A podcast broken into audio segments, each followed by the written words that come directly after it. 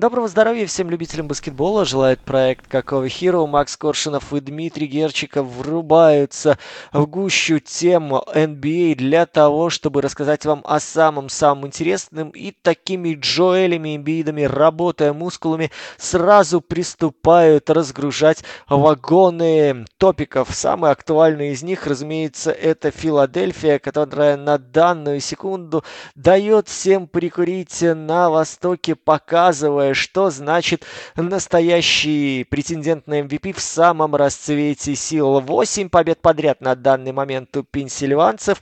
И сейчас попробуем с Максом осознать этот феномен и понять, есть ли в нем что-то особенное, что-то своеобразное. Макс, как на, на твой взгляд, есть ли что-то? Слушай, ну, во-первых, всем Добрый день, доброе утро, добрый вечер. Э, в эфире, наверное, самый демократичный подкаст и последний, к сожалению, но, к счастью, только в этом году. А, всех рад слышать, всех поздравляю с наступающими, с прошедшими э, и со всеми праздниками, которые будут в ближайшее время. И давай, да, к Филадельфии. Филадельфия как это ни странно, прекрасно достаточно сейчас выглядит. Но она не то, что у меня вызывает э, много уверенности. Мне кажется, все-таки э, мы увидели очень сбалансированную сейчас команду, но со многими проблемами, которые по-прежнему не решены. Ну, что я имею в виду? Во-первых, есть действительно плюс. Я не верю, что Док Риверс до этого додумался. Я думаю, это все-таки Дэйв Ергер. Я по-прежнему буду утверждать, что Дэйв Ергер это а, главный тактический мозг команды, а, я имею в виду тренерского штаба. А, но что изменилось? Во-первых, мы перестали смотреть, э, как команда а, топорно пытается наладить взаимодействие между Эмбидом и Харденом. Меня это очень радует, и наконец-то в какой-то веке мы видим то, что их разграничивают. Сейчас, э, когда мы видим в пятерке Эмбида и Хардена, это не значит то, что эти два игрока будут постоянно пытаться взаимодействовать на пике-н-ролле. Это очень радует. Во-вторых, что мне понравилось, я не знаю, честно говоря, есть ли какое-то название для этого действия, но они немного переработали и пик-н-ролл, который происходит между Эмбидом и Харденом. Тут, возможно, Дима вам скажет, как это называется, я, честно говоря, не знаю. Но если раньше они упорно постарались э, наладить взаимодействие и вход Эмбида под кольцо, то сейчас после пикинролла Эмбид остается на дистанции среднего броска, возможно, это пикинг-поп просто называется, а, и бросает свои средние после заслона и разворота. Эмбид очень хорош при броске а, со средней дистанции, один из лучших, ну, лучший центровой при броске с э, э, средней дистанции, и когда его оппоненты ждут под кольцом, встречают в дропе, он спокойно бросает свои открытые средние броски. Выглядит, возможно, не совсем эффективно, но так как биток забивается очень высоким процентом, а сопротивления при таких комбинациях практически нету, кажется, что это вполне себе рабочий прием. А, второе. А, мы увидели больше взаимодействия между Харденом и Вингами. Я имею в виду Харриса и Иньянга в первую очередь на пик-н-поп. поп просто хороший мув, который мы видим, э, что сейчас Эмбит зачастую может играть а, от мяча, может играть в углу, может э, на некоторые комбинации выключаться на а, стоящую позицию для спотап броска. Харден в это время спокойно играет свои комбинации. Третье, Харден по-прежнему все-таки крутой игрок, и он за последние 10 игр провел в среднем 39,5 минут. Но он вроде бы набирает форму. Я не знаю, насколько хватит Джеймса в 33 года в таком бешеном темпе. Я считаю, это неправильно, это ужасно. Но пока что он справляется, и он по-прежнему хорош в изоляциях. Мы видели вчера, подкаст записывается 26.12, как в рождественской игре против Никс он разменивался в Джулиуса Рэндла, и Рэндла, которого мы хвалили пару подкастов назад, э, действительно не мог с ним справиться. Джеймс Харден молодец. А, и что еще можно сказать? Э, ну, наверное, выделить, конечно же, Джоэля Эмбида. Эмбид за последние 10 игр играет 37 минут в среднем. Сумасшедшие цифры, которые на самом деле очень страшно за здоровье а, камерунцев, французов, француза камерунца, французского камерунца, как хотите.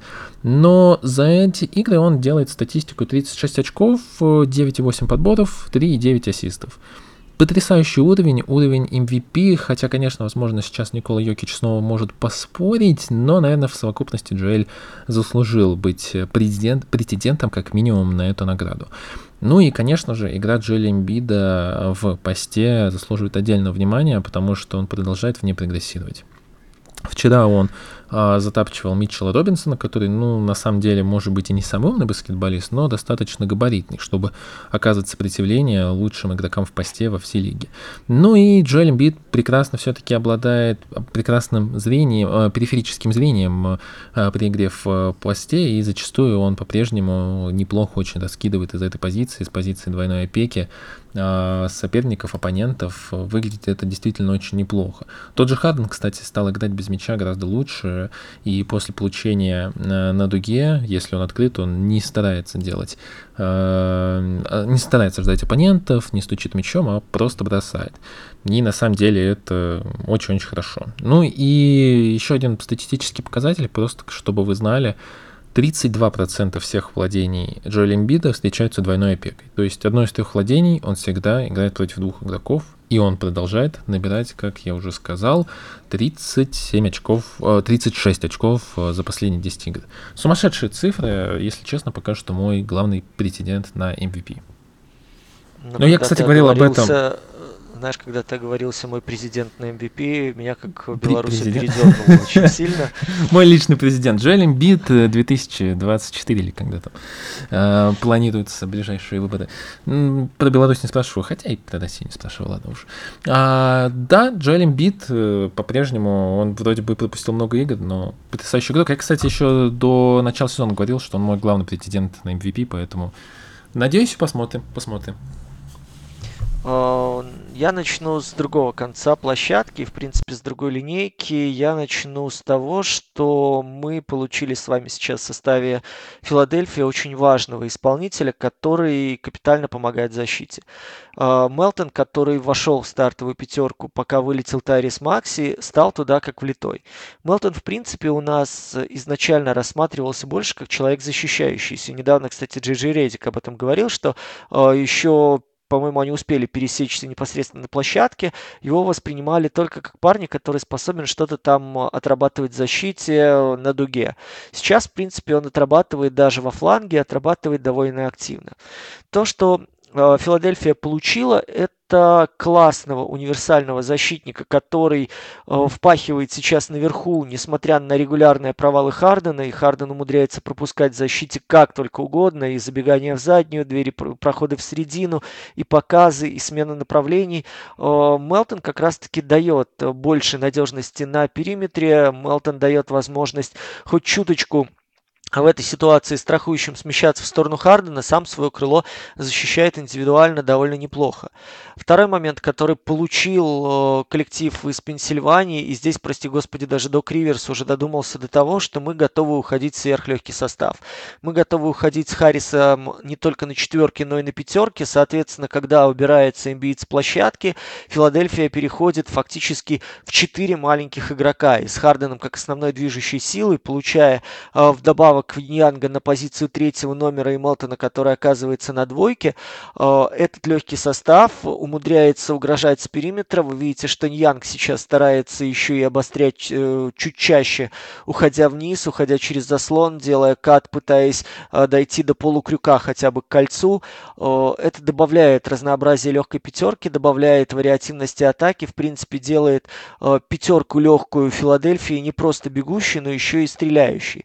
Плюс ко всему всему, то, то что отметил Макс, э, Харден, который сейчас раздает, Харден, который сейчас играет в роли основного плеймейкера и даже оказываясь смешанной пятерке, либо в легкой пятерке главным скорером, исполняет роль 1-2, и в этой ситуации помогает Мелтон, который спокойно переключается на двойку, который готов чем-то там кольцу угрожать, иногда это э, доходит до каких-то продуктивных действий, иногда это заканчивается э, бедой бедовой, как это было с Торонто, где там было 3-14, это была беда с э, Детройтом, когда он дал 4-11, но были хорошие матчи, были матчи, как, допустим, против Лос-Анджелес Клиперс, и там он попал очень вовремя, там он попал очень нужно, и, в принципе, свои отрезочки отыграл довольно ровно. Э, в результате сейчас очень интересный момент перед э, Доком Риверсом станет, когда Макси вернется, кого использовать как суперсабом, кого выпускать со скамейки в качестве первого запасного, насколько интересно в принципе, будет варьироваться ротация, поскольку у нас есть еще и Шейк Милтон, вы помните тоже об этом, человек, который выходит со скамейки, человек, который э, работает от э, мяча, от атаки и скорее позиция 2, поскольку, опять же, Харден правит легкой пятеркой, смешанной пятеркой, э, нежели один. Э, вот здесь главное не накосячить, главное не натупить и этот баланс сохранить, потому что очевидно, что сейчас в лице Мелтона э, Филадельфия получила совершенно нежданный козырь, к которому, мне кажется, и сама команда была не готова, потому что бросковый объем, который забирают ключевые исполнители, тот же Эмбит, тот же Харден, Филадельфии позволяет очень ровно проходить дистанции, даже когда Эмбит уходит, особой просадки сейчас не ощущается. Но не ощущается это во многом потому, что в защите, благодаря Мелтону, благодаря э, выходу того же Ньянга, э, ситуация выглядит вполне себе удобоваримой. Э, что касается исключительно Хардена, на нем тоже сосредоточу, потому что к Эмбиду вроде как приходить очевидно и понятно, Макс многое сказал.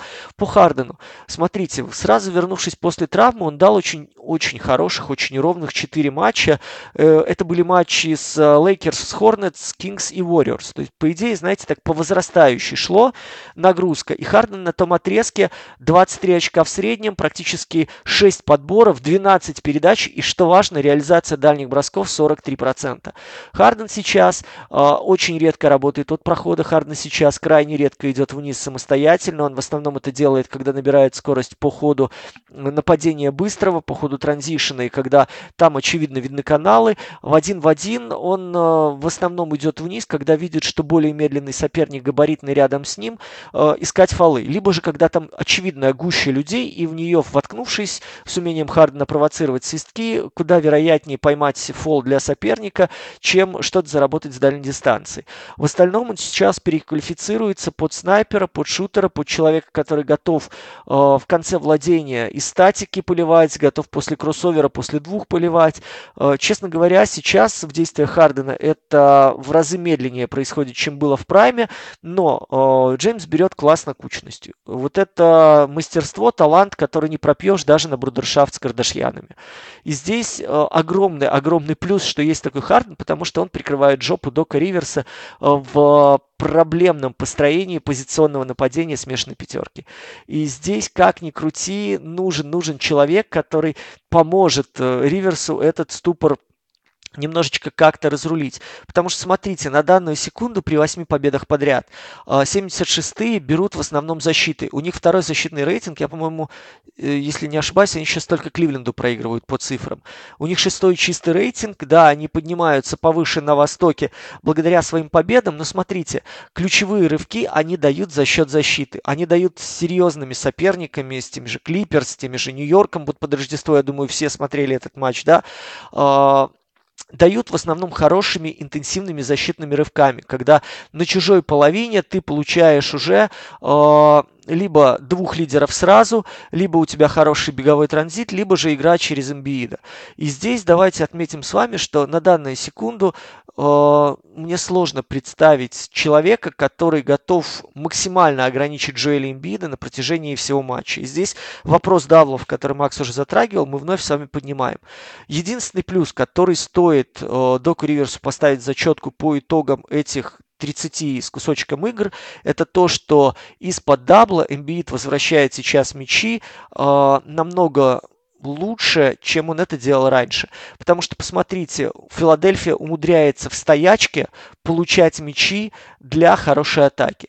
При том, что со слабой стороны нет такого сумасшедшего движения. Причем, что у вас Табайас Харрис просто истуканом стоит порой все владение. И меня это периодически просто взрывает, потому что это очевидная опция, которую пока не может никак пристроить и придумать ей роль э, Док Риверс. Потому что, посмотрите, Табайас намного интереснее становится, когда он берет мяч, получает даже в углу и начинает обыгрывать середину. Потому что это ставит в ступор соперников, которые воспринимают Табайса как и человека на противоположном краю, в противоположном углу углу как статичную угрозу.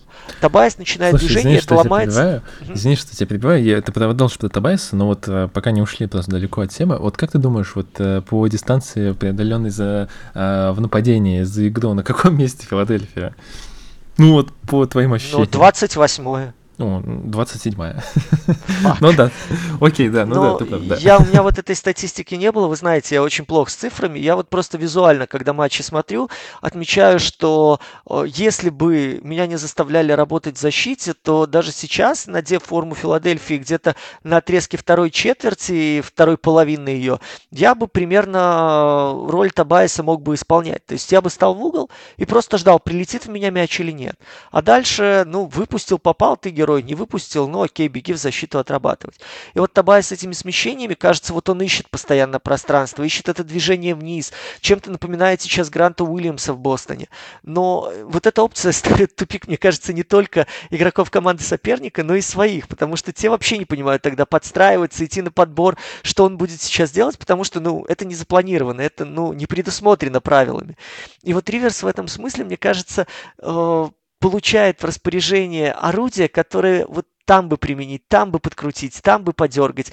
Плюс, плюс, плюс еще что-то добавится. То есть ресурсы Филадельфия на самом деле сейчас со здоровым Эмбиидом и Харденом, который очень здорово принимает новую роль. Харден, который сейчас э, четко осознает свои слабости. И здесь у него огромный плюс. Э, знаете, ну по сравнению, наверное, даже с Леброном, потому что там человек ведет войну со временем и со счетчиком имени Уилта Чемберлена, а здесь человек прекрасно понимает, что он проигрывает уже в ряде моментов состязания времени и не хочет превращаться в Криштиану Роналду, а наоборот свои те же пасующие скиллы, э, бросковые скиллы, когда у тебя особо не нагружены ноги, он понимает, что это можно еще себе спокойно 3-4 года жизни выцегонить. И недаром пошли вот эти вбросы, да, про контракт с Хьюстоном, про возможность выхода. Макс вот недавно постил это в канал God Damned It в Телеграме, кто еще не там, подпишитесь обязательно.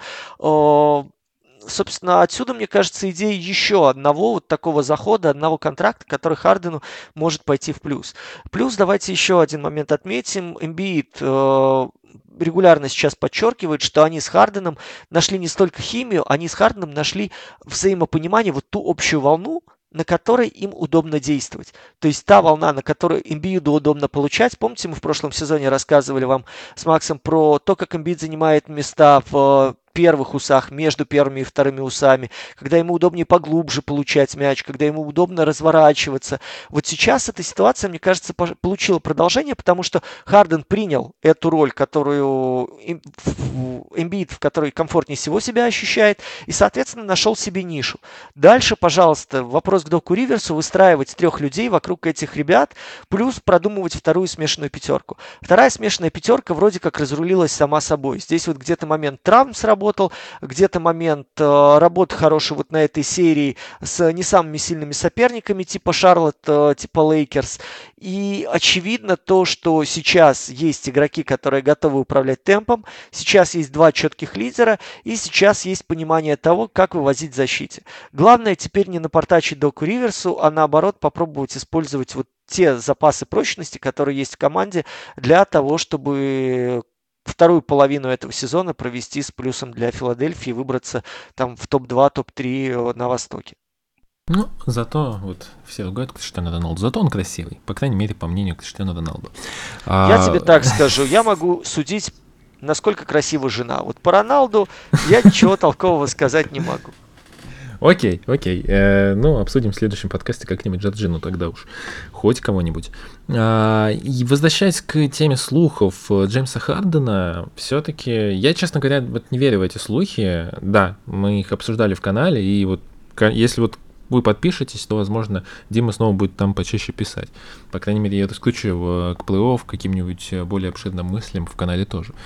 А, вот, я на самом деле в эти слухи тоже абсолютно не верю, но кажется, что вот сейчас самое время для того, чтобы Харден по максимуму мог себя продать. И вроде бы он сейчас себя продает. Вроде бы уже отпали все сомнения, что это плохой тиммейт. Вроде бы они установили. Ну, ты прав, не химию. Я тоже хотел про это сказать. Пустил вот эту мысль про то, что... Я не могу сказать, что Харден и Имбит это прям вот сверх какая-то химия между ними. Они действительно взаимодействуют не так уж прям часто, не так уж прям сильно, но они не мешают друг другу и могут существовать вместе эффективно. И мне кажется, это, наверное, один из главных плюсов. Я не знаю, Док Ривидес ли в этом э, связан, либо нет, но действительно так. Вот, ну, возвращаясь к моему вопросу, ты вообще вот веришь в этот слух про Джеймса Хардена, возвращение Хьюстон? По-моему, это никому не нужно сейчас. Но ему просто незачем идти, ни за каким величием ему двигаться не надо. Ему, если идти, то только за перстнем остается.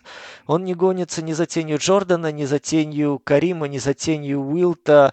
Он для Филадельфии уже сейчас э, человек знаковый. Для Филадельфии человек, который умудряется там лупить стату, которую не видели со времен, кстати, Уилта Чемберлина. Да, его какие-то там, у него был феноменальный трипл-дабл с удивительными цифрами, и там такие трипл-даблы со времен Чемберлена, по-моему, с конца, шести, середины 60-х никто не делал.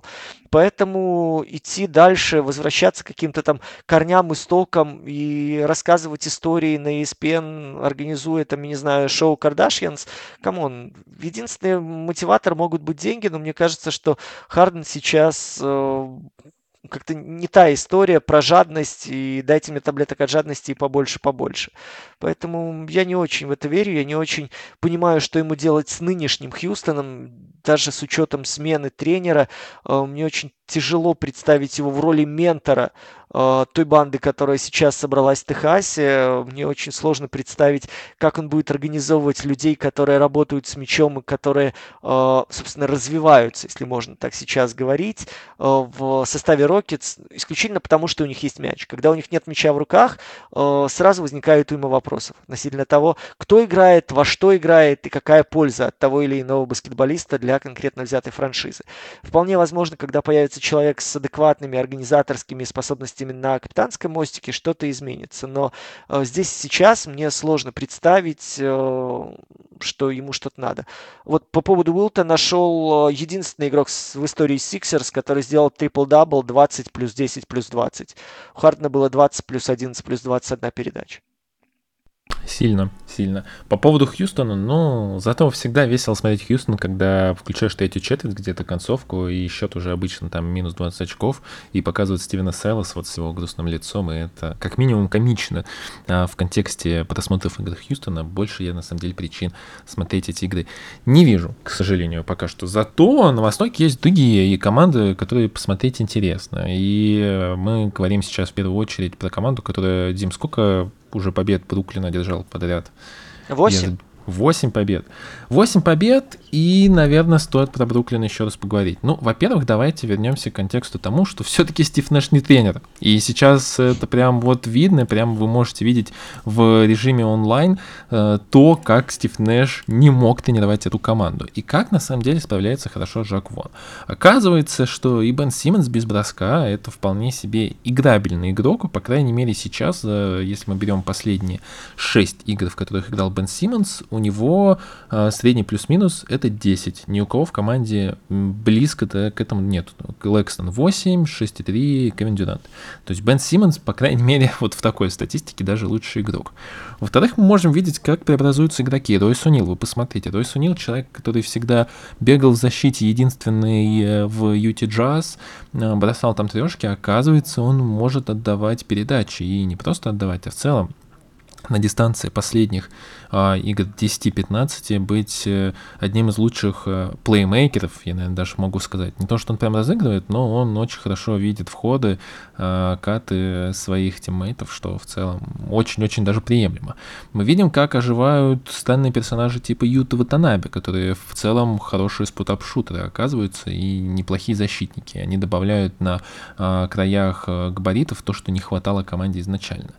Хотя, конечно, к Бруклину есть вопросы, но небольшие. Я сейчас вот, э, постараюсь свою тревогу описать. Э, я имею в виду то, что э, Жак Вон, он, безусловно, молодец.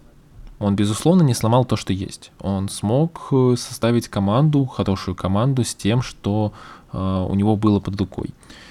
Он действительно ничего не менял, и Нетс играют плюс-минус в той же игре, в которой играли раньше, но делает все чуточку лучше но это по-прежнему команда, которая слишком зависит от Кевина Дюранта. И я не могу винить в этом Жака Вона, потому что ему дали проблемную команду по ходу сезона, он сделал максимум от того, что смог. Но Я бы не назвал Бруклин Нетс оно контентером, хотя, безусловно, это сейчас очень сильная команда на Востоке. Ну, дальше, я думаю, Дима меня либо загнобит, либо согласится. А какие еще варианты есть? Больше у тебя вариантов нет. А, давайте пойдем по порядку. Во-первых, а, что сделал Жак Вон? Жак Вон дал свободу. Свободу игрокам, свободу внутри раздевалки, свободу, в принципе, знаете, медийного толка, да, то есть, э, смотрите, с тех пор, как он пришел на капитанский мостик, резко пропала тема Кайри Ирвинга. То есть он там кому-то еще что-то задонатил, да, вот это вот по, по еврейской линии, что-то там еще они там разрулили благотворительное, тема исчерпана. Тема какого-то недовольства Дюрента исчерпана. Тема Бена Симмонса и его импотенции исчерпана после того, как Симмонс у нас, э, что там выдал, э, очень похоже что-то было на трипл-дабл в матче с, э, боже, боже, боже, против Милуоки. Против Милуоки там было 12 плюс 11 плюс 8 за 28 минут. Э, у нас э, как-то вообще Бруклин, да, пропал с радаров, при том, что уровень скандальности, уровень безнадеги, уровень ожидания трейда и всеобщего апокалипсиса как-то там зашкаливал. Теперь смотрите, Жак Вон провел, если я правильно считал, готовясь к матчу, 2, э, готовясь к подкасту, 26 матчей. 19-7 это лучший показатель в NBA а на этом отрезке. Да, принципе. с того момента, да, это самый лучший показатель. В NBA а сейчас никто не играет лучше.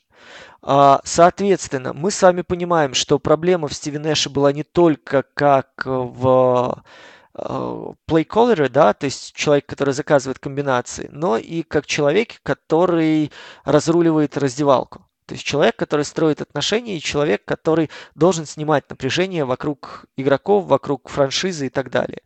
А сейчас Жак Вон оказался, знаете, как говорили в Беларуси в свое время, женщина удобная во всех отношениях. То есть он идеально подходит баскетболистам, потому что он э, решил самые насущные вопросы. Он идеально подходит менеджменту, потому что он не требует дополнительной зарплаты, он не выпендривается, он не занимается сексом с сотрудницами клуба. Ну, по крайней мере, мы сейчас об этом не знаем. А, он... Э, Вернемся к этому летом. Да, да, да, никого не избивает, и в итоге он просто вот так брошенный в бой спокойно дальше ведет эту команду, которая на уровне таланта и классе, немножко подлечившись, начинает забирать те матчи, которые она должна забирать.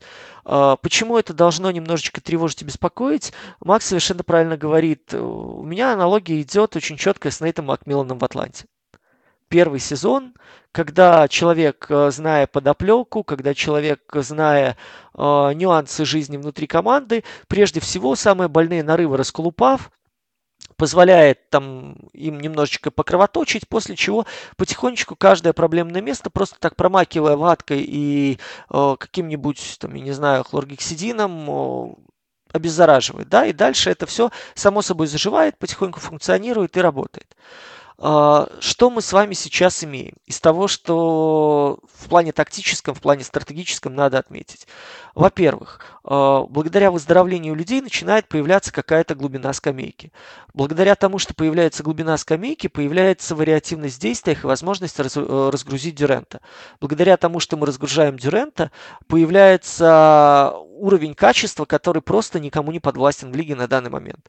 Я отвечал на вопросы в нашей закрытой группе в телеграм-канале для наших подписчиков на Бусти и Patreon.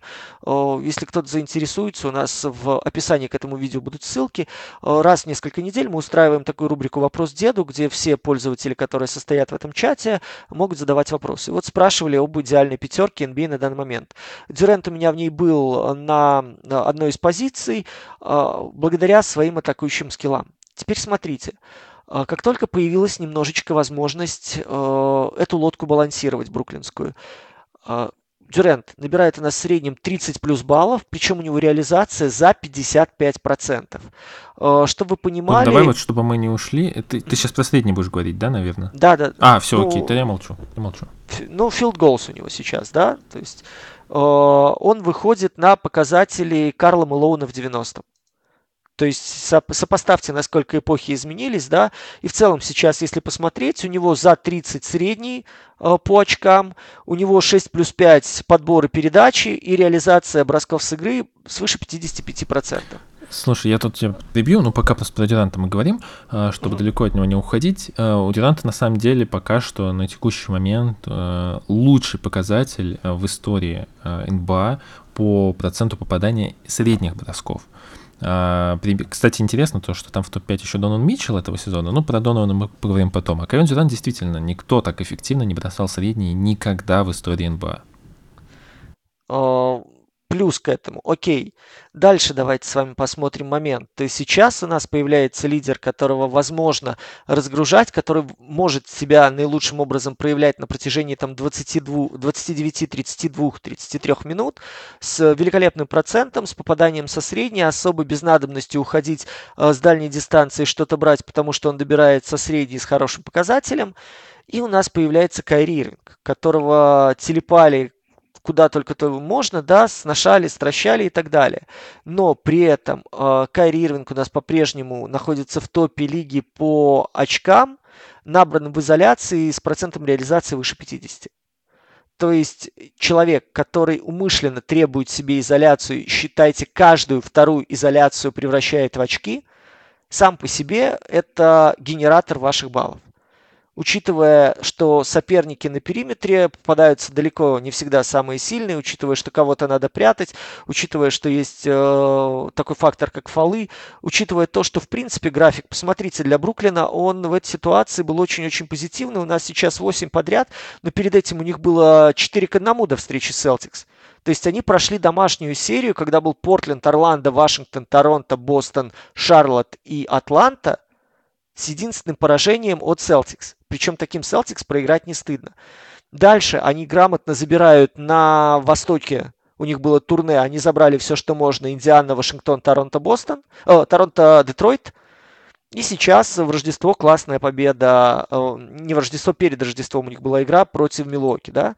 Э, мы с вами видим, что получаются те самые два центра, где Вон дает одному играть спокойно Айза, Второму дает играть спокойно внутри, потому что у них нет доминирующего центра. Вот Макс упоминал Клэкстона, но мы с вами прекрасно понимаем, что это не э, та сила, которая будет насиловать соперника. Да, это будет вариант, когда, э, опять же, в игру против Милоки мы берем, ты будешь как основной суперстар генерировать внимание Яниса, если ты его вытягиваешь хоть немножко из краски и заставляешь работать в пространстве, дальше уже задача партнеров крутить владение так лишних касаний не делать, чтобы любой игрок на вход имел преимущество, а там даже Клэкстон может с тем же Бруком Лопесом попадаться. В нынешней ситуации, когда Бруку надо беречь спину, и мы с вами как-то это уже обращали внимание, что когда ты внизу постоянно на прямых ногах, то даже такой парень, как Клэкстон, может иметь перевес. По-моему, он там нормально носовал, кстати, по ходу того матча. И момент, который стоит докрутить, да, довесить уже здесь, это Бен Симмонс. Бен Симмонс, которого мы прочили в легкой пятерке на центр, Бен Симмонс, которому мы говорили, что, ребят, этот чувак должен начать свое возрождение с продвижения мяча. Это чувак, который должен стать у вас альтернативным плеймейкером. Чувак, который должен, э, в принципе, являться связующим звеном между Кайри и Дюрентом в тот момент, когда отказывает одна из этих опций. То есть, используя свою вторую звезду, их просто связывать. И, в принципе, посмотрите, что сейчас делает э, Бен Симмонс. Он превращается в чистого плеймейкера. У него в среднем колеблется там 5-7 передач за игру. В ситуации, когда э, по 20 бросков забирают Ирвинг и Дюрент, работающие с мячом. Просто осознайте этот факт. Насколько человек умудряется в свои вот эти там 25-30 минут либо генерировать очки для не самых очевидных людей, либо в удобную позицию доставлять мяч суперзвездам, поскольку э, защита соперника пока в принципе не может определиться, да, какой вот из этих треугольников, какая из этих болевых точек самая опасная, куда надо давить на Бруклин, чтобы перекрыть им кислород. Сейчас в этой ситуации, в том, что Жак Вон превращает Симмонса в альтернативного плеймейкера и, в принципе, человека, которого мы можем называть pass first при наличии Кайри на площадке. А, это вот, наверное, один из тех моментов, которые недооцениваются пока в работе Вона. Хотя, опять же, я повторюсь, здесь ему пошла немножко карта, что все живы-здоровы, здесь ему пошла немножко карта, что начали люди выздоравливать, что даже Джо Харрис уже немножко что-то бегает, попадает. Э, где-то, Пэтти да, вот... Милс. Две игры, 18,5 очков. Да, то есть есть варианты, видите, искать среди маленьких. Понятно, что вторая там, пятерка там, там даже исключительно... извини, извини, пожалуйста, я тебя сегодня часто перебиваю, а потом ты говоришься на мне. А, даже совсем уже мертвые персонажи в стиле Ти Ворона каким-то образом бегают в составе 9 игр и трав не получают. Да, которые пропускали там два уже, наверное, да, года? По-моему, да, да. Что-то как-то времечко очень быстро летит. Ну, суть в том, что да, там в основном коротышки, но при этом смотрите, опять же, э, варианты с бьющими, варианты со вторым плеймейкером, вариант с легкой пятеркой, вариант, когда у вас сеткари может выходить чем-то помогать и использоваться, опять же, как человек 1-2 или 2-1. То здесь уже пошла та вариативность, которую вон может, э, знаете, как барабан в этой в русской рулетке, просто прокручивать, просматривать, что из них щелкает, что нет. Пускай вам при этом насовывает Детройт 120 очков. Главное, что вы концовку свою забираете. И вы сейчас просто э, выбираете тот ресурс, который может пригодиться дальше. Потому что, знаете, как говорят болельщики Лейкерс, э, никогда не знаешь, когда заиграют лорды Костомеров и когда сломается Энтони Дэвис. Вот. Так и здесь. Для меня вот этот отрезок, который провел Бруклин, это отрезок максимально грамотного использования ресурса и максимально четкого понимания сильных сторон своих лидеров. Это очень важно, опять же, глядя на ту же Филадельфию, да, вот сколько критиковали того же Буденхольцера, но он вот в этом искусстве довольно силен сейчас стал, и он дожидается э, того же Криса Миддлтона. И вот, допустим, у нас сейчас э, есть определенные проблемы такого толка, вот как мы говорили, у Пенсильвании. Э, сейчас у нас э, есть определенные проблемы такого толка, как мне кажется, э, у Юты, которая немножко повисает между мирами. Сейчас э, очень интересно, что в Фениксе будет с пониманием того, какие ресурсы есть у Монти Уильямса и с какими ресурсами он еще не испортил отношения. Так что Жак Вон в этом смысле большущий молодец, и многие моменты, мне кажется, вот сейчас чуточку недооцениваются, потому что кто-то говорит, что легкий календарь, кто-то говорит, что все выздоровели, кто-то говорит, что Дюрант всех тащит, и вообще подождем, когда пойдут серьезные соперники. Боже мой, как же прекрасная НБА, когда Монти Уильямс э, в одно время всеми называется тренером, который действительно заслуживает награду тренер года, а через э, год он уже называется э, тренером, который почти со всеми испортил отношения. И ведь где мы не правы, согласитесь.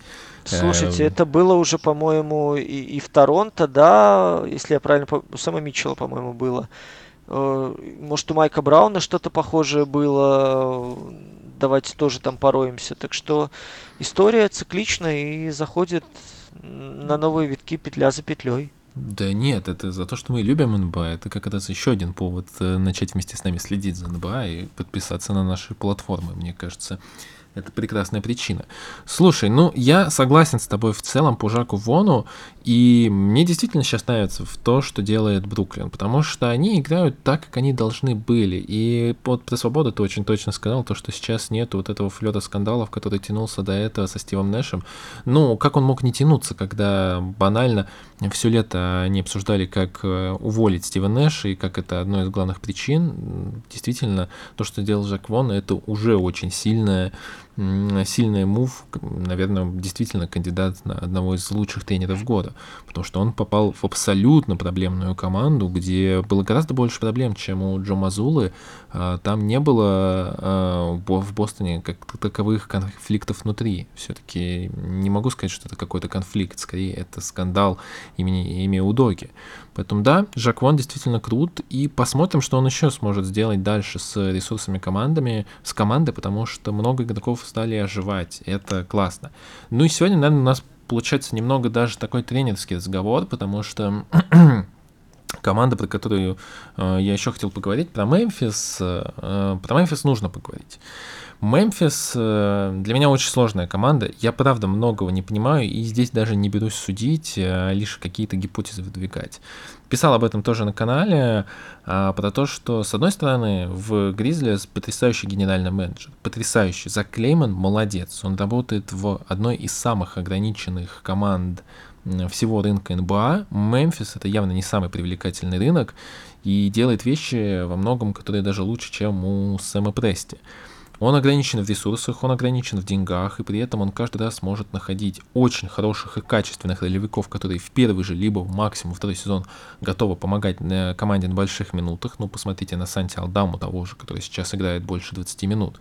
Посмотрите на э, и других игроков, которые были подписаны в этом э, межсезоне, выбраны на драфте. Они все при они все играют какие-то минуты. Посмотрите на Джона Кончара, который, по-моему, он трехлетка, либо тоже второй год, не суть, тоже играет большую роль сейчас в ротации. За Клемана молодец. Но а, что меня волнует, и что я действительно не понимаю, это пока что роль Тайлера Дженкинса. Я начинаю, возможно, меня посещать начинают мысли, что он похож на Майкла Мелоуна. То есть он классный мужик, он дает свободу игрокам, он дает им развиваться, он дает им свободу действий на площадке, за пределами площадки и так далее, дает выражать свой трэшток, они развиваются, но как таковой, как таковой рост команды, наверное, для меня сейчас отсутствует. Я объясню, что я имею в виду. Дилан Брукс. Дилан Брукс абсолютно глупейший баскетболист. И вот, вот что хотите, скажите, что я не прав, что я не смотрю НБА и так далее, но Дилан Брукс абсолютно глупейший баскетболист. Он не понимает, что он делает на площадке. Он делает вещи гораздо хуже вещей, которые делал Рассел Уэсбрук он абсолютно необучаемый баскетболист. Он берет на себя те броски, которые невозможно забить. И когда он каждый раз встречается с командой уровня плей-офф, он просто неиграбельный игрок. Вся его защита, когда он бросается на игроков как цепной пес, она зачастую даже больше как вредит. Вредит она по нескольким причинам. Во-первых, это э, быстро сажать всю команду на фолы. Во-вторых, зачастую он теряет позицию, бросаясь на любого своего игрока, э, бросаясь на перехваты, на передачи и так далее. Э, в-третьих, ну, объективно он не понимает, как правильно защищаться. Он очень-очень слишком отдает много сил и ресурсов э, в защите, мешая, где-то э, не меняется с э, тиммейтами, где-то делает просто ошибку, где-то не видит заслоны и так далее. Джарен Джексон, ну, потрясающий игрок в защите, мы все уже понимаем, что у него есть потенциал DPOI, но первый сезон мы когда-то говорили, мы не обращали внимания на количество фолов тоже, говорили то, что он научится. Во второй сезон мы тоже как бы говорили то, что ну еще все-таки есть время, он был травмирован и так далее. Сейчас третий сезон, и он опять допускает 5 фолов, абсолютно половина из них, которые не нужны. И мы начинаем думать то, что да, Джарен Джексон потрясающий игрок, очень умный игрок моментами, но моментами он поступает как Карл Антони Таунс, когда пытается заблокировать каждый бросок, летящий в кольцо и теряет позиции. Это абсолютно неправильная ситуация. И мне приходит мысль, ну, за три-то года можно было что-то сделать, наверное, с э, как минимум этими двумя игроками, которые явно не обделены талантом. Смотрим на Джамаранта, и, и меня прям посещают флешбеки игры Оклахомы с молодым Харденом, Уэсбруком и Кевином Дюрантом, где тоже высокий пик-н-ролл, тоже играют высокий пик-н-ролл, и все это сделано для того, чтобы Джа получил больше пространства для разгона. И сейчас, когда объективно, вот мы говорили сегодня про Эмбида, то, что Эмбид просто сильнее, и он действительно доминирует в лиге сейчас в каждой игре. Марант просто быстрее. Он может выйти после высокого пик-н-ролла, и сейчас ему хватает скорости и пружин в ногах для того, чтобы доминировать и набирать много очков. Но как только он встретит сильную команду, у него опять возникнут большие проблемы с тем, как набирать очки, а, как искать бросок на дуге, как проходить и так далее. И за три года вот правда, этот факт, который меня поражает, возможно, подписчики, слушатели видели где-нибудь большие материалы про тактический разбор игры э, Мемфиса, того, что делает Тайлер Дженкинс, я не видел ни одного. Ни одного из, ну, действительно, таких вот м- сильных источников, с того же Атлетика. Никто не разбирал эту игру, потому что, ну, банально про нее нельзя что-то сказать. Команда талантлива, потому что это работа Зака Клеймана действительно очень хорошая. Команда молодая, но мне кажется, она не прогрессирует, по крайней мере. Я не буду делать поспешных каких-то выводов по Тайлеру Дженкинсу, он мне все-таки чем-то нравится, но пока что я не могу придумать повод защитить его во всей этой ситуации Мемфиса. То есть Гризлис молодцы, но, они, но Оклахома молодая была молодцом и при Билли Доноване, и, при Скотте Бру, и при Скотте Бруксе, которые явно не считаются очень сильными тренерами, и мы видим э, ретроспективу их карьер, они явно не добивались того, что считали, что они могут добиться, и когда их считали хорошими, сильными тренерами в период э, руководства Оклахомы Сити. Ох, сложные ты задачки здесь ставишь, но давайте вернемся условно на полторы-две недели назад, да? Когда Гризлис у нас имели самую длинную победную серию во всей лиге, когда у них была лучшая домашняя серия, когда у них было наибольшее количество побед в декабре, и по показателям эффективности они входили в топ-10 и по защите, и по нападению, да? Вот на тот момент они выглядели вполне себе цельной командой, которая умудрилась даже, по-моему, забраться как-то там на первое место на Западе, чуть-чуть они там провисели, но при этом э, их большое трио не провело ни минуты вместе. Я отталкиваюсь от того, что Дженкинс сейчас исходит из э, ситуации здесь и сейчас. У меня есть талантливые люди, у меня есть лидеры, и у меня есть четкое понимание их игровых возможностей, вот такого пикового толка. Я понимаю, что моя система работает, потому что она давала результат последовательно два сезона. Мы заходим на третий сезон, и в этом смысле давайте посмотрим на игру против Милуоки когда Гризлис э, засунули второй защите лиги 142 очка, при этом Янис у нас там не вышел из 20, ну, Крис Миддлтон, окей, 3 очка с 8% реализации с игры, у Миддлтона пока все очень плохо. Вот. И то, что стартовая пятерка не играла в заключительной четверти Мемфиса. Я вижу то, ну, на месте Дженкинса, да, я вижу то, что эта система на дистанции приносит результат. Эта система на дистанции э, получает апгрейд в плане цифр. Эта система на дистанции делает лучше моего э, суперзвездного баскетболиста, потому что Джа сейчас у нас идет на 27, 6, 8, и в принципе у него ну, показатели, да, которые, если не MVP-шные, то вот в ту степь куда-то двигаются, учитывая то, что у Мемфиса сейчас э, на третьем месте находящийся процент побед за 60. То есть они вровень идут с пеликанами 62,5. Э, у меня есть достаточно времени для того, чтобы от этой большой тройки получить еще больше boost опять же, здесь и сейчас. У меня есть понимание потолка, в который они ударились в прошлом плей-офф. И у меня есть плюс-минус э, ровная ротация, ровная скамейка, о которой ты говорил, которая позволяет э, так или иначе, но производить импортозамещение, как это можно сейчас говорить, в одной или даже уже в двух странах Восточной Европы. Вот. При равном разбросе игрового времени, при механических заменах, при э, аккуратном обращении с целой группой ведущих баскетболистов. Ты сейчас ставишь укор то, что а, молодые игроки немножко тупенькие, б, молодые игроки из-за своей тупости допускают ошибки, в, э, мы играем в однообразный баскетбол, который не позволяет э, который оставляет условно Мемфис уязвимым на пер- в перспективе плей-офф на какой-то там длинной дистанции. Сейчас, я думаю, что Дженкинс и близко не мыслит такими категориями, потому что ему важно восстановить хоть какую-то связь между ключевыми тремя баскетболистами. Б, ему важно дальше прокачивать Маранта, потому что от него зависит и успех франшизы как таковой, и работа Дженкинса на посту главного тренера. И дополнительный ресурс – это, э, скажем так, те ориентиры, которые были в прошлом году. Сейчас для него последовательно преодолеть, пусть даже на одну победу в плей-офф больше, э, чем в прошлом сезоне, это будет успех. Как раз таки уровень вот этого вот молодежного баскетбола, молодежной команды его оправдывает со всех сторон. Э, относительно фолов, относительно того, что происходит. Ну, к Джексону, мне кажется, это меньше всего, меньше всего претензий вообще в нынешнем сезоне. Применимо просто просто из-за того, что ну, сложновато от него требовать, да, учитывая то, что у нас Бэйн 14 игр провел, э, Джексон 16 игр провел, мы не знаем, как кого подводят, в каком физическом состоянии, у кого какие нагрузки, у кого какие ограничения. Э, здесь э, главный тренер решает вопросы по мере поступления. Единственное, с чем я в полной мере соглашусь, это с тем, что есть ряд скажем, не то что ролевых игроков, ряд Скажи, вспомогательных... что Дилан Брукс глупый. Сейчас мы к этому придем, подожди.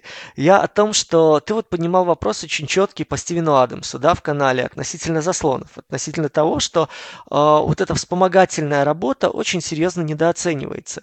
И распределяя роли таким образом, что у тебя Брукс, что у тебя Бейн, что у тебя Марант э, получают мяч, получают пространство благодаря вот этому где-то скринингу, да, где-то помощи партнеров и самопожертвованию партнеров, это к, ближе к плей-офф все равно приведет к, к отказу от центрового, как мы уже видели, б, к сокращению ротации и в, к увеличению интенсивности работы с мячом твоих ключевых баскетболистов. И вот здесь это будет тест для э, Дженкинса, вот как раз в гибкости, в адаптивности и в работе на, вот на такой дистанции, на дистанции плей-офф, давайте так ее назовем. То есть гибкости и к пониманию того, как адаптировать свою команду к вызову против конкретного соперника.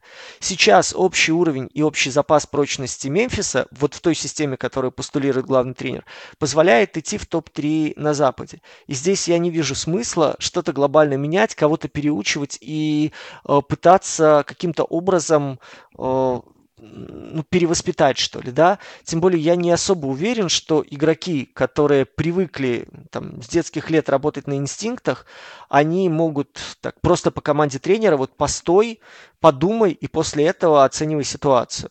Это либо набивается шишками, либо тебе это не будет дано никогда.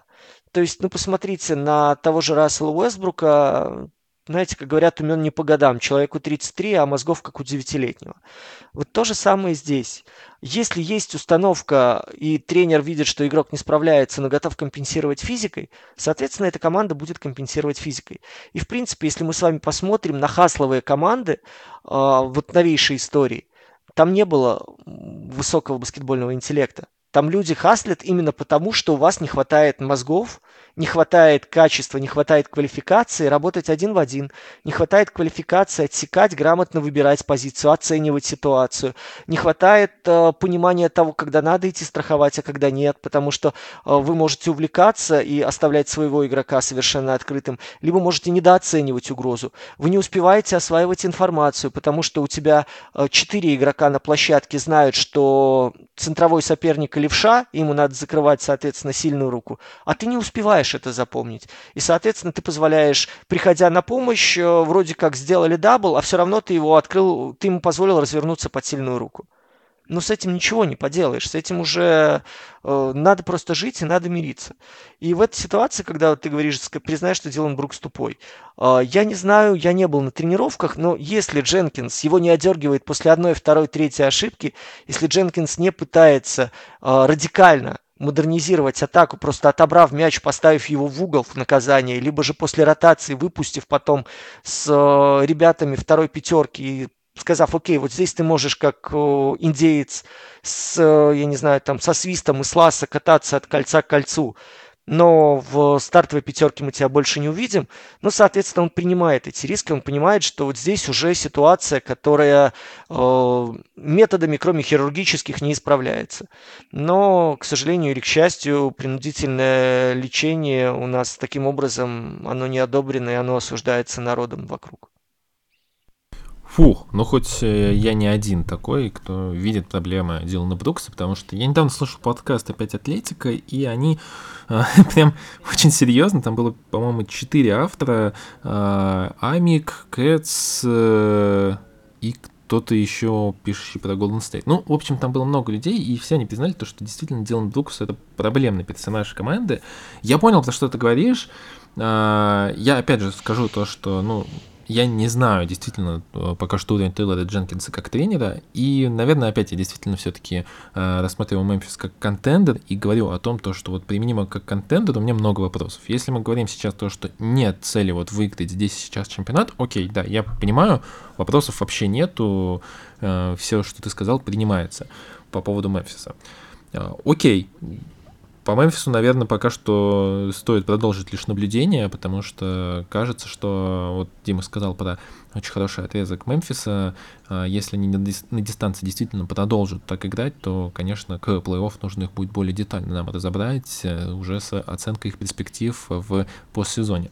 Но вчера они играли против Golden State и были явными фаворитами и проиграли. Поэтому все-таки вскользь немного мы, наверное, о них еще поговорим. Но больше будем делать упор на Golden State. Golden State, которые выглядели очень плохо, но вчера собрались и действительно при, э, выиграли игру достойно, как мне показалось. Э, давай вот поговорим про их отрезок, но я начну с вопроса конкретного про одного игрока, который, как мне кажется, показывает очень хороший прогресс в последней неделе. Как тебе Джеймс Уайзман? Кажется то, что вот начало сезона, когда он был очень плох, он не ставил спину, он не понимал, как двигаться в защите, он не чувствовал дистанцию между шутером после скрина э, и кольцом, кажется, что сейчас он выглядит абсолютно по-другому. Сейчас он выглядит как игроком, который может помогать. Да, Golden State не выигрывает, но Golden State не выигрывает, потому что нету Стефана Карри. С Вайзман кажется очень даже неплохим сейчас персонажем. Не знаю, у меня нет такого ощущения, у меня нет такого, нет такой уверенности, у меня нет такого, в принципе, пока кредита доверия, который ты ему даешь, и то, как его медленно обратно подтягивали, и то, как ему сейчас э, дают отрезки какие, то, с каким минусом он эти отрезки заканчивает, э, то, что в играх, которые э, Golden State, окей, ему достаются, с одной стороны, не самые простые соперники, с другой стороны, матч против Нью-Йорка, ну, come on, ребят, мы видели, что с Нью-Йорком происходит и каким образом команда это сейчас существует. А, мне сложно, в принципе, э, оценивать, да, работу Уайзмана как человека, который прям исправился, человек, который пришел в себя, э, человек, который готов помогать, и человек, который будет активно использоваться сейчас в ротации для того, чтобы изменить ситуацию. Golden State никуда не делись проблемы со скамейкой, у Golden State никуда не делись проблемы с э, той безнадегой, которая царила у нас, даже, блин, с условным шестым выходящим сейчас. Э, понятное дело, что когда у вас вылетает Кари, когда у вас э, дальше народ продолжает вылетать и вылетать Уиггинс, активно, да. когда у вас нет ключевых э, разрушителей на фланге, когда вы фактически завязаны на одном Дреймонде, и сейчас единственная ваша надежда и опора в плане поддержки хоть какой-то движухи в защите это Дивинченца, ну, ну, не знаю, не знаю. Для меня это очень большое преувеличение относительно Вайзмана, равно как и э, очень большое преувеличение относительно героя Джордана Пула сейчас. Хотя понятно, что статистика за него, понятно, что когда он там выходит в старте, какие-то сумасшедшие цифры показывает, и у Warriors позитивная динамика, понятно, что он берет на себя сейчас функционал, в том числе и Клея забирает часть бросков, потому что у Клея очень много пока э, не работает в плане гарантированных его бросков, особенно с дальней дистанции, потому что сейчас Golden State крайне необходим человек растягивающий для того, чтобы использовать того же Грина в качестве второй опции, но нужен, кроме пула, человек, который будет на дуге дергать хоть кого-то, освобождая немножечко пространства в середине Грину, чтобы он мог подворачиваться, мог атаковать, мог получать в хороших позициях для себя мяч. А, пока не придет второй такой снайпер, который будет э, что-то вывозить на дуге, будет выдергивать, будет как-то, э, ну, не знаю, э, заставлять двигаться игроков из середины в сторону периметра, Golden State придется очень-очень сложно. И в этой ситуации я прекрасно понимаю Стива Кера, которому вроде как надо уже срывать стоп-кран, вроде как надо уже думать что-то о трейде. У нас тут до трейд-дедлайна, да, осталось полтора месяца. И если вкладываться в обмен, то надо на него идти и что-то уже рассчитывать. Э, то, что сейчас остается команда без Кари, которая находился в феноменальнейшей форме, это удар по Warriors и это удар по балансу. Потому что до сих пор у нас уже 30 с лишним матчей прошло, у Golden State нет понимания, как выстраивать э, работу не то что стартовой пятерки, а работу ключевых звеньев. Потому что, опять же, повторюсь, за шестым игроком сейчас провал. И то при условии, что все шесть игроков у Golden State здоровы. А этого пока ну, нет и не предвидится, насколько мы с вами понимаем. Слушай, ну ты прям тоже категоричен. То есть, ну, окей, ладно, принимается то, что Уайзмана действительно аккуратненько вводят. Э, критика Пула, ну, смотри, я не говорю то, что Пул действительно вот молодец, и он прекрасный, там чуть ли не заменитель, но он же, правда, э, не всегда, но на большой дистанции много играет комбинаций карри, и он играет их достаточно успешно. Ну, то есть я не могу назвать прям вот баскетболиста, которого э, в лиге можно взять, вырвать из другой команды э, и сказать ему играть комбинации карри, и он их через пару недель начнет играть хорошо и успешно, как это делает Джордан Пул.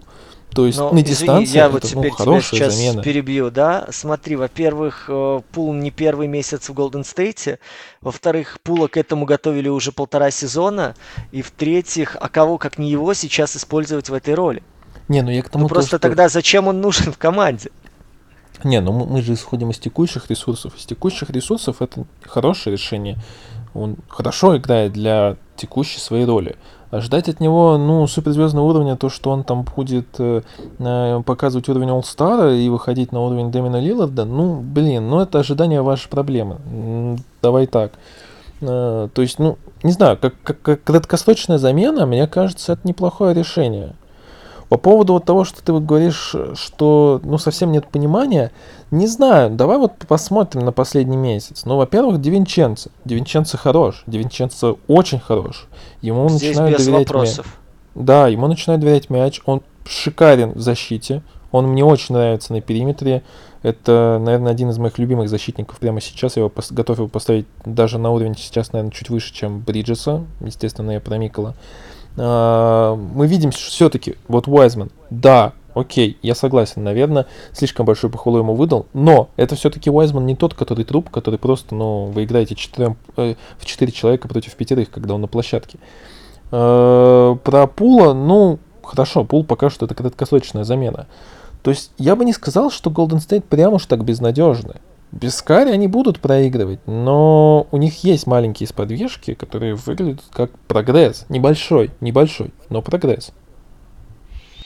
Ну, с таких позиций согласиться можно. Слушайте, я не топлю Golden State, я просто исхожу из того, что сейчас, а, опять же, ряд а, статистических каких-то выкладок он немножко переоценен. Я согласен, что э, Пул в тех условиях, в которых он оказался, он делает то, что ровненько от него требует Кер. Вкладывает э, ровно столько, сколько необходимо сейчас, сколько может вложить игрок с его позиции, его скиллсетом и в тех условиях, в которых он оказался. Но здесь я, опять же, говорю о том, что нужна, нужна помощь со стороны Томпсона. Здесь не стоит переоценивать Пула как э, генератора там, всего, всего самого опасного, потому что, опять же, возвращаясь к тому, что без Дреймонда эта команда будет влетать просто с треском. Это единственный человек, который, ну слушайте, это вот правда, даже это правда. матч, который в Рождество прошел, но согласитесь, вопрос же не в очках, которые Грин набирал, вопрос в подборах, в помощи атаке вторым темпом и вопрос в ассистах, которые он делал и которыми оживлял атаку Golden State. Он думает больше, чем вся эта команда сейчас вместе взятая. Если э, не включится тот же Томпсон, если не будет возвращаться сейчас э, к здоровью кто у нас там сейчас? Уиггинс? Да, Уиггинс, да, сори, я уже немножко под ночь подвисаю. Если не будет сейчас э, понимания того, вот смотрите, Куминга и Муди, насколько летают вверх-вниз их минуты. Ведь матчи же э, довольно полярные бывают, да, то есть есть вещи, где, в принципе, можно выпускать без зазора, без боязни за результат. есть матчи, где их можно хотя бы немножко интегрировать и закрывать ими дыры. И вот насколько разные результаты мы видим на выходе, и потом посмотрите на времена, которые проводят Куминга и Мути. Потому что Керу нужна четкая в любой ситуации, даже при плюс 20, при плюс 17, вход и импакт. Вход и импакт. У Куминги и Муди ни на одного, ни от второго нельзя быть уверенным в том, что ты войдешь и ты получишь то, что необходимо команде. У Дивинченца сейчас, да, окей, с условием даже травмы Кари, э, ему понадобилось сколько? Ну, ну, три недели из месяца, да, чтобы войти ровно в тот ритм и в, те, э, в тот функционал, который моментально начал Кера устраивать. И это сейчас воспринимается абсолютно естественно. А у Муди и Куминги сейчас этого нет. Скорее у Джамайкла Грина отрезки получаются ну, чуть более вменяемыми, что ли, или чуть более предсказуемыми. Там после двух, двух владений уже понятно, зашел он с делом или можно отправлять до конца. Ну, до конца игры я имею в виду на скамейку. Там как-то иллюзий вообще не строишь. И вот это, мне кажется, его Стива Кера сейчас очень сильно донимает, потому что, э, знаете, как говорят, ни на кого нельзя положиться, только на самого себя. Вот примерно та ситуация. Плюс еще сейчас подогревает э, жопку то, что разговоры о Дреймонде, о его уходе, о том, что, что там будет э, в конце сезона с его опцией, что там... Мы же не знаем, опять же, что происходит в раздевалке. Мы не знаем, насколько, что это как эта ситуация влияет и насколько отражается на игроках. Но, опять же, поработав в клубах с людьми в разных странах, мне доводилось работать в разных клубах, которые играли в международных соревнованиях, я вам скажу, вне зависимости 100 долларов или миллион долларов, если вопрос касается денег, это очень остро переживается игроками. Если это не какие-то там условно суперзвезды, да, как Леброн, который за 10 секунд рекламы, в которой он только и делает, что смотрит на две чипсины, а потом их съедает, получает там несколько сот тысяч долларов, э, вот вопрос денег всегда будет стоять тенью, незримой за спиной. Кто как это переживает, кто как это переваривает, наверное, разговор для отдельного подкаста. Э, но то, что сейчас это влияет, и то, что сейчас это отражается, в том числе и на пуле, и на грине, и на всей команде, я думаю, это тоже сказывается. Да, безусловно, тут я с тобой даже спорить не буду. Я думаю, возможно, когда эта команда немного начнет э, разваливаться, ну не на части, а э, какие-то составные элементы, то есть игроки будут расходиться по команде, возможно, мы узнаем какие-то истории. Посмотрим, посмотрим. Я думаю, э, в исторической этой перспективе мы узнаем много нового о Golden State, когда эту династию будут разбирать более подробно. Друзья, кстати, Дим, вот если ты не знал, нам тут недавно предложили стать тренером Мемфиса. Наши подписчики написали нам в телеграм-канале. По-моему, это потрясающая идея стать первым дуэтом в ДБА. К сожалению, нас никто не позовет, но как идея неплохая. Это я к чему? К тому, то, что, ребят, ну, нам, безусловно, приятные комментарии такого рода. Не только такого, даже если это негативный комментарий, мы стараемся его как-то воспринимать. Поэтому, если вы дослушали до этого момента, мы будем вам признательны, если вы что-то нам напишите, даже самое кратенькое в YouTube. По крайней мере, это нам поможет вместе сломать алгоритмы YouTube, которые очень порой жестоки к нам. Не забывайте подписаться на все наши подкаст-платформы, на телеграм-каналы, на наши закрытые каналы, где еще больше материалов, еще больше новостей о лучшей лиге, лучшей, э, лучшего вида спорта с мячом. Будем всем рады, постараемся всем ответить. Э, дальше только будет больше. Теперь история, которую не услышат те, кто уже выключил нашу трансляцию, потому что обычно говорят, да, что когда начинают прощаться, подписки, народ просто выключает YouTube. Вот за это история, которую вы не услышали. Насчет тренерства. У меня когда-то, когда я еще работал в Беларуси журналистом, много писал о женской баскетбольной сборной. Писал довольно часто критические какие-то вещи, потому что мне хотелось, чтобы команда играла еще лучше, и хотелось, чтобы сборная Беларуси как минимум с медалями возвращалась с каждого топ-турнира. Мне как-то вот э, главный тренер той сборной в сердцах бросил, мол, раз ты такой умный, вот не надо писать тексты, а иди, приходи и тренируй. И, вы знаете, мне не то, что хотелось попробовать тренировать сборную, его всегда очень хотелось оказаться в тренерском штабе. Я вот несколько раз предпринимал такие заходы, и, вы знаете, очень ревностно почему-то после этого тренеры начинают относиться к подобного рода просьбам. Вот на моей памяти только два человека очень открыто, очень спокойно вообще относились ко всем моим вопросам и ко всем подходам. Это Айнерс Богатскис, который был у нас в гостях в Какого Хиру. Если кто не посмотрел, подкрутите немножечко ленту назад. Там э, как раз э, беседа о Дончиче, беседа о многих звездах NBA, а, беседа о тех людях, с которыми Айнерс пересекался. Я думаю, будет интересно. И второй тренер – это Дональдо Скайрис. Он э, тренировал в Европе, тренировал в Литве. Вот. Единственный, наверное, человек, который готов был прямо в самолете, когда мы летели на какой-то выезд, открыть тактический планшет и что-то начать показывать, объяснять, почему и как команда играет.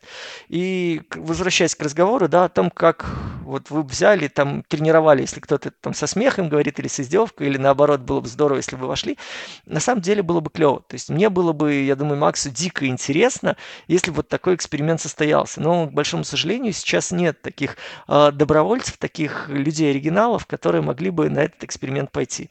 Если вы таковых знаете, рекомендуйте, мы с удовольствием подключимся. Мне кажется, это было бы крутое реалити-шоу, и мы бы даже э, на Ютубе в режиме онлайн это делали. Но, насколько я знаю, такого пока не случалось. Единственный момент, который я пробрался в, же, в тренерский штаб, это был в Беларуси в начале 2000, 2010-х, был матч звезд э, нашей белорусской лиги играли женские команды. И поскольку я тогда был журналистом, который единственный, кого интересовал женский баскетбол, меня позвали в сборную иностранцев, вернее иностранок, посидеть на скамейке, поприкалываться, э, посмотреть, как там что происходит во время игры, как девчонки общаются. И вот э, единственный позитивный момент, в принципе, интересный, который я вынес из э, пребывания в тренерском штабе во время игры, ну, понятно, что она выставочная, у нас американки умудрились прямо во время игры красить губы. И я когда спрашиваю, говорю, слушай, ну зачем ты это делаешь? Ну да, понятно, что есть там фотокорреспонденты, да, понятно, там какие-то камеры, но все равно же ты же бегаешь, ты же потеешь, это же все течет, это же все, ну, выглядит уже не эстетично. На что эта баскетболистка поворачивается ко мне и говорит, чувак, пойми, я должна выглядеть красивой. А вдруг я прямо сейчас выйду на площадку, брошу взгляд на трибуну и встречу там свою судьбу. Так что, друзья мои, я искренне вам желаю, чтобы вы все, даже не крася губы, если нас мужики слушают гигиенической помадой, можно, сейчас все-таки зима, а, даже не крася губы, вот вышли на улицу, взглянули там через дорогу и встретили свою судьбу. А те, кто встретил, пускай берегут тех людей, которые находятся рядом, остаются здоровыми, будут всегда позитивными и здорово отметить Новый год. Мы вас еще раз Максом крепко-крепко всех обнимаем, всех поздравляем, надеемся, что в скором времени мирное небо будет будет у всех над головой, мы победим и будем радостно обниматься, пить винишко и обсуждать события в мире NBA. А пока берем паузу, но вернемся к вам, я надеюсь, еще до конца этого года для того, чтобы чуть-чуть поговорить о баскетболе. Дмитрий Герчиков, Макс Коршунов, Какого Хиро. До связи.